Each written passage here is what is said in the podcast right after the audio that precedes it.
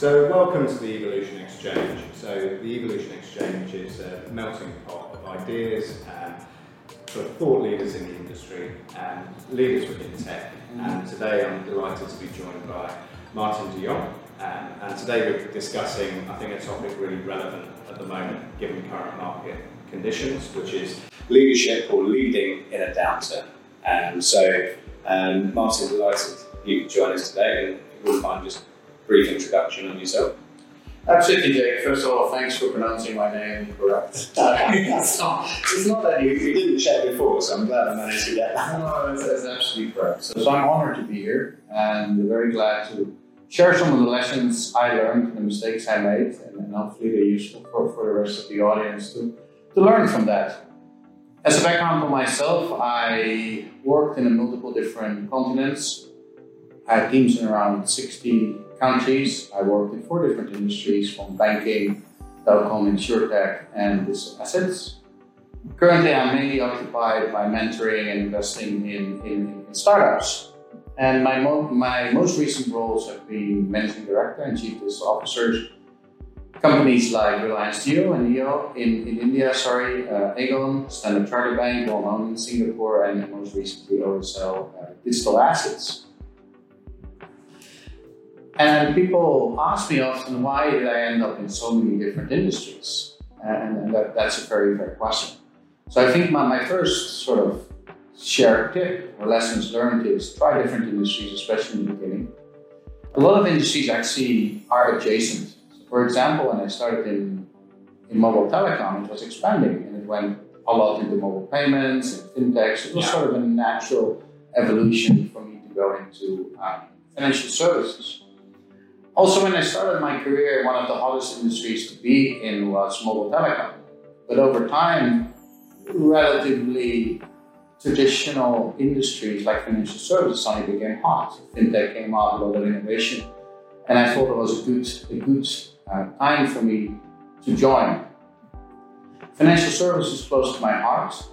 Financial services is an industry that is the heartbeat of any economy. It's also financial inclusion. So I think the second point that I picked up is the purpose and why do you do a uh, job? And to be fair, if I look back at my career, I don't think I actually did it very consciously. I think subconsciously I, I, sort of made certain decisions, but I think in the more experienced I became, I became more more conscious why I wanted to join an industry, what, what value can I add. So those are some of the tips and lessons learned I would like to share with the audience. Yeah, fantastic. So, um, no, great, great introduction. I think we're um, we're really lucky to, to have someone with so much experience, and particularly, you know, very, very relevant experience. I think to help our community in terms of navigating the next twelve months, um, and not not only the people in our community, but leaders themselves. Um, so, we jump straight into the first question. So, um, I guess you know, every, every day we hear about, you know, layoffs. Every day we hear about, you know, prevailing negative sentiment within the market. I think, um, you know, it's something that obviously causes a lot of anxiety for a lot of people. But I think today we want to come come at it from the perspective of leadership. Um, and I think, um, you know, leadership can often be a lonely place, um, and leaders often, um, you know, not the first group of people to be empathised or sympathised with when there is such significant changes across the market. So I think while we hope this, um, you know, this podcast will, will give some insights for our community, I think hopefully the ideas that we share could um, give some confidence or comfort to, to leaders within the tech industry. Um, not only how to approach some of these challenges, but also that they're not the only ones going through the difficult decision making process, which um, is probably going to be part of most leaders' life for the next 12 months. So, first question um, How have the priorities of leaders shifted um, from the beginning of 2022? Um, obviously, you know, high war for talent, everyone's talking about a great resignation. You know, a lot of the priorities for leaders at that time was retention um, and hiring. And perhaps now, at the end of 2022, and the prevailing sentiment within the market has almost shifted 180 or is in the process of shifting 180. So, I guess, you know, first question is how the priorities of leaders, how have your priorities as a leader shifted since the beginning of 2022 to now? It's a great question, uh, Jake. I think when you start at the beginning of the year, there's a lot of energy, there's a lot of optimism, and you know, you make goals, you make plans. Um, but unfortunately, the market circumstances very differently, as you said. And I think that's the first takeaway that adaptability for leaders is, is key. And if we look at what Darwin said many years ago, he said it's not the strongest of the species that survive, nor the most intelligent, it's the one most adaptive to change. So again, that, that's a key lesson I learned. However, it's not an easy process. Now you can imagine you're in a room with people, you have a lot of energy, you build a plan, you hire a lot of people, and suddenly you have to change. And that's not easy. That, that requires a mental shift. And it also requires the entire team to go with it. So one of the key principles as a leader, I believe, is yes, we should discuss it, we should debate it, we should debate it first fiercely. But when we decide to change, we should all behind that change. There's no buts, there's no ifs. So we need to take time for it. It, it, it's also not easy because people are, are impacted. And we have all seen the news, especially tech companies, startups, and also in fintech. And how do you deal with that? And bringing those kind of messages is incredibly difficult. Not necessarily for me. I mean, it's difficult for me, but it's most difficult for the receiver. Hmm. Yeah. And I think to do it directly and straightforward and transparent is the best way to do it. I also very much believe in aftercare. And what is aftercare? Aftercare is sending, can be as simple as sending a WhatsApp, how you doing? Can be as simple as giving a phone call. Or, you know, bring them in contact with people that you know are looking for people or headhunters. That's incredible important. And, and I often speak with people afterwards, and that's what people sometimes need. I think that, that that's the best we, we can do. And on a more general trend, what we have noticed as well is that a lot of people that were in traditional firms, like banks, insurance companies, they got very tempted that there's a new exciting thing in town. There's, there's yeah. startups and fintechs, startups and scale ups, and still I believe in it. However, it did not always turn the right way for many. Yeah and people start to realize and appreciate again the stability of the income, the stability of the work that the more traditional firms yeah. offer.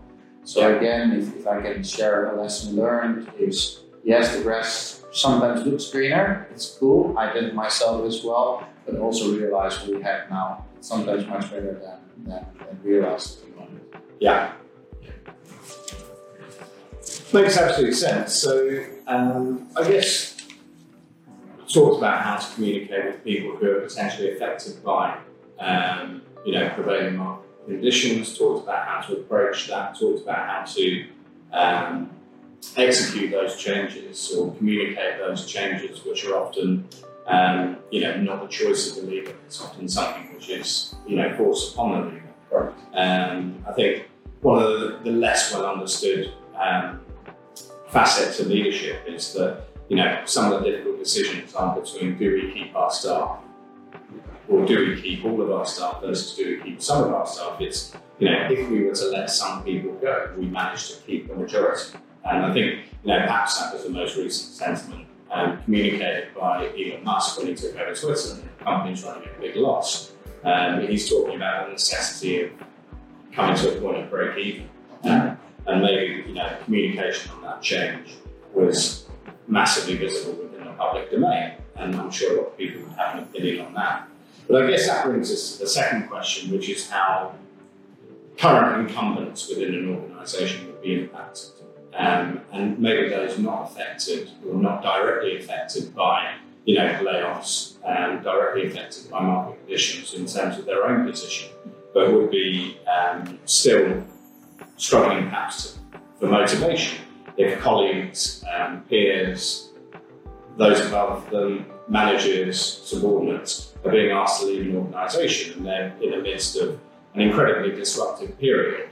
Um, and maintaining motivation um, is obviously quite difficult with, with some of those circumstances surrounding them. So, from the perspective of a leader, um, I guess, how would you motivate a team um, or a team of people who were perhaps not directly impacted, but um, obviously um, subject to the sentiment, subject to the surroundings of the prevailing market conditions. It's, it's incredibly difficult. I think the key thing is to provide a safe, valued, and respected environment. And I also tell you why, because it sounds very textbook. I'm a very firm believer that most of the ideas, suggestions, improvements actually come from, from the level of people that work daily with clients, systems, and processes. Now, as a leader, it's important to create an environment where people feel safe enough, feel valued enough to share those ideas. And I think as a leader, to create that is, is, is absolutely key.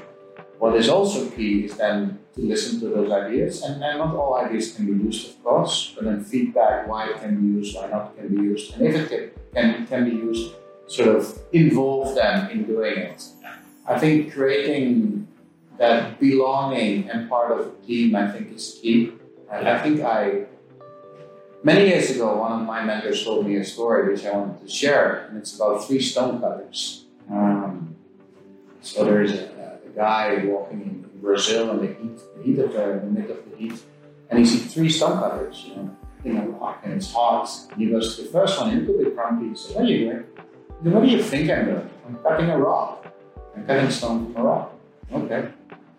Goes to the second one, he looks a bit more neutral. What are you doing? He said, you know, I'm helping to build a wall. And then the third one, he's whistling, he seems to be happy. He said, What are you doing? And the third stonecutter, the big brain says, You know, I'm part of the team that's going to build the world's most beautiful cathedral. Now, the lesson learned is, is very simple. If you show the big picture and if you let people belong and then be of that, that team, and be open and transparent. Can I guarantee the job of my team under any circumstance? I cannot, and I do not believe any leader can.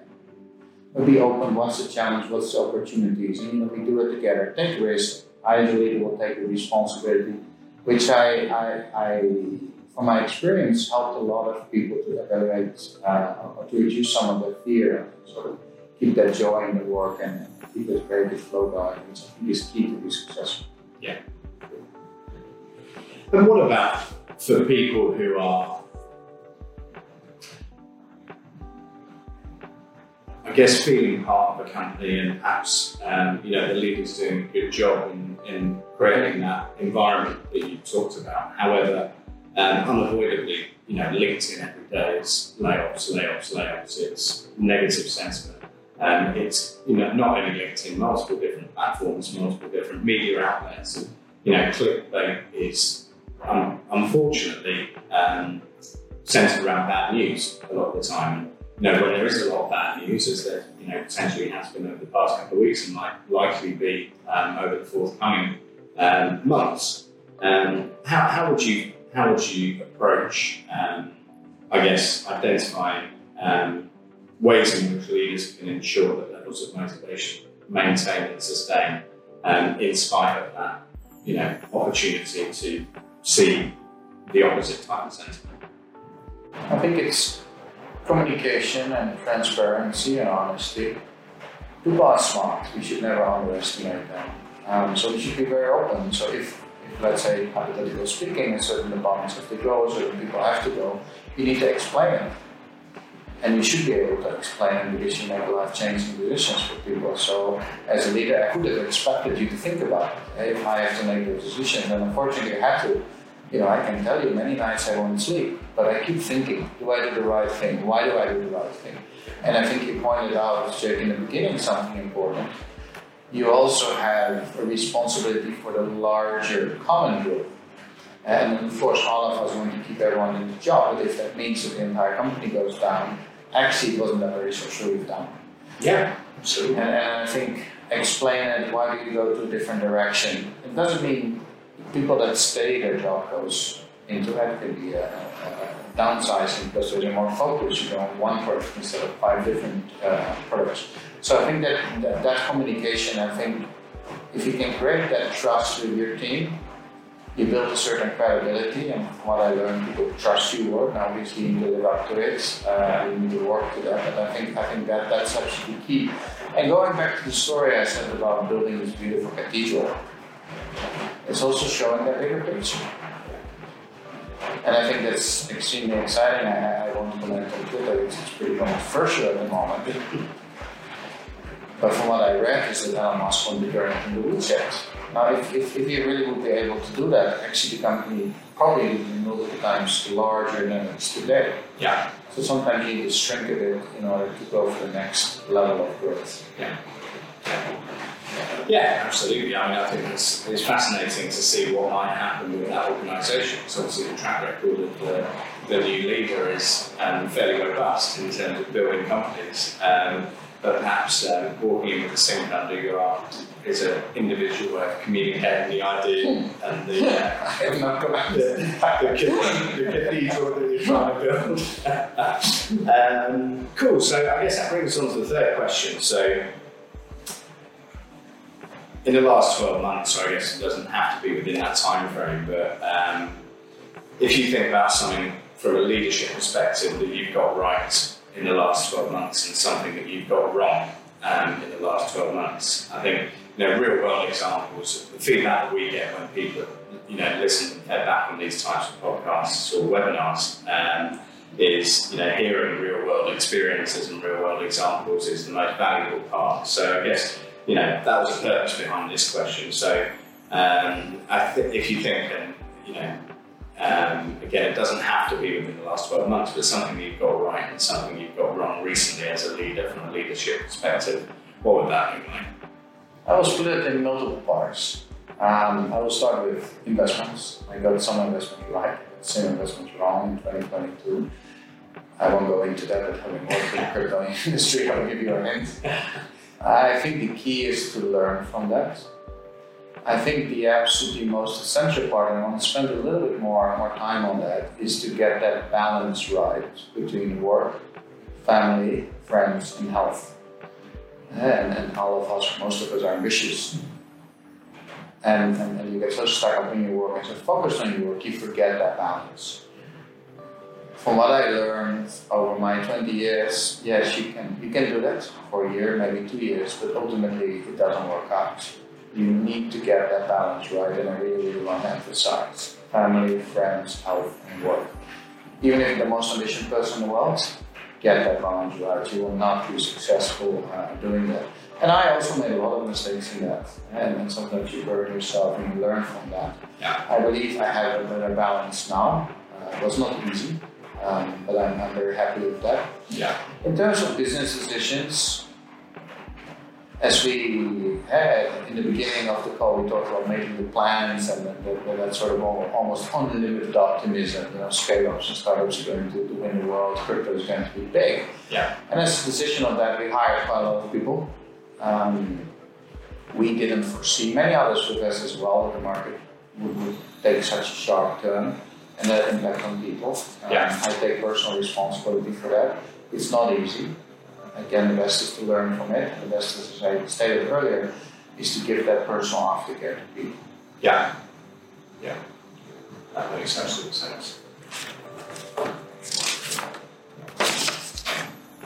So if we look forward to 2023 um, and you know listening to you know the press or, or reading the press and um, again the the sentiment in the current market I guess is one of um, you know concern um, for most people um, particularly within big tech. You mentioned sometimes people look at the other side and look at fintechs and look at startups and those fintechs and startups seem very exciting. However there's an element of risk attached to that. Um, and I think perhaps the last three months we've seen a lot of startups and fintechs letting people go.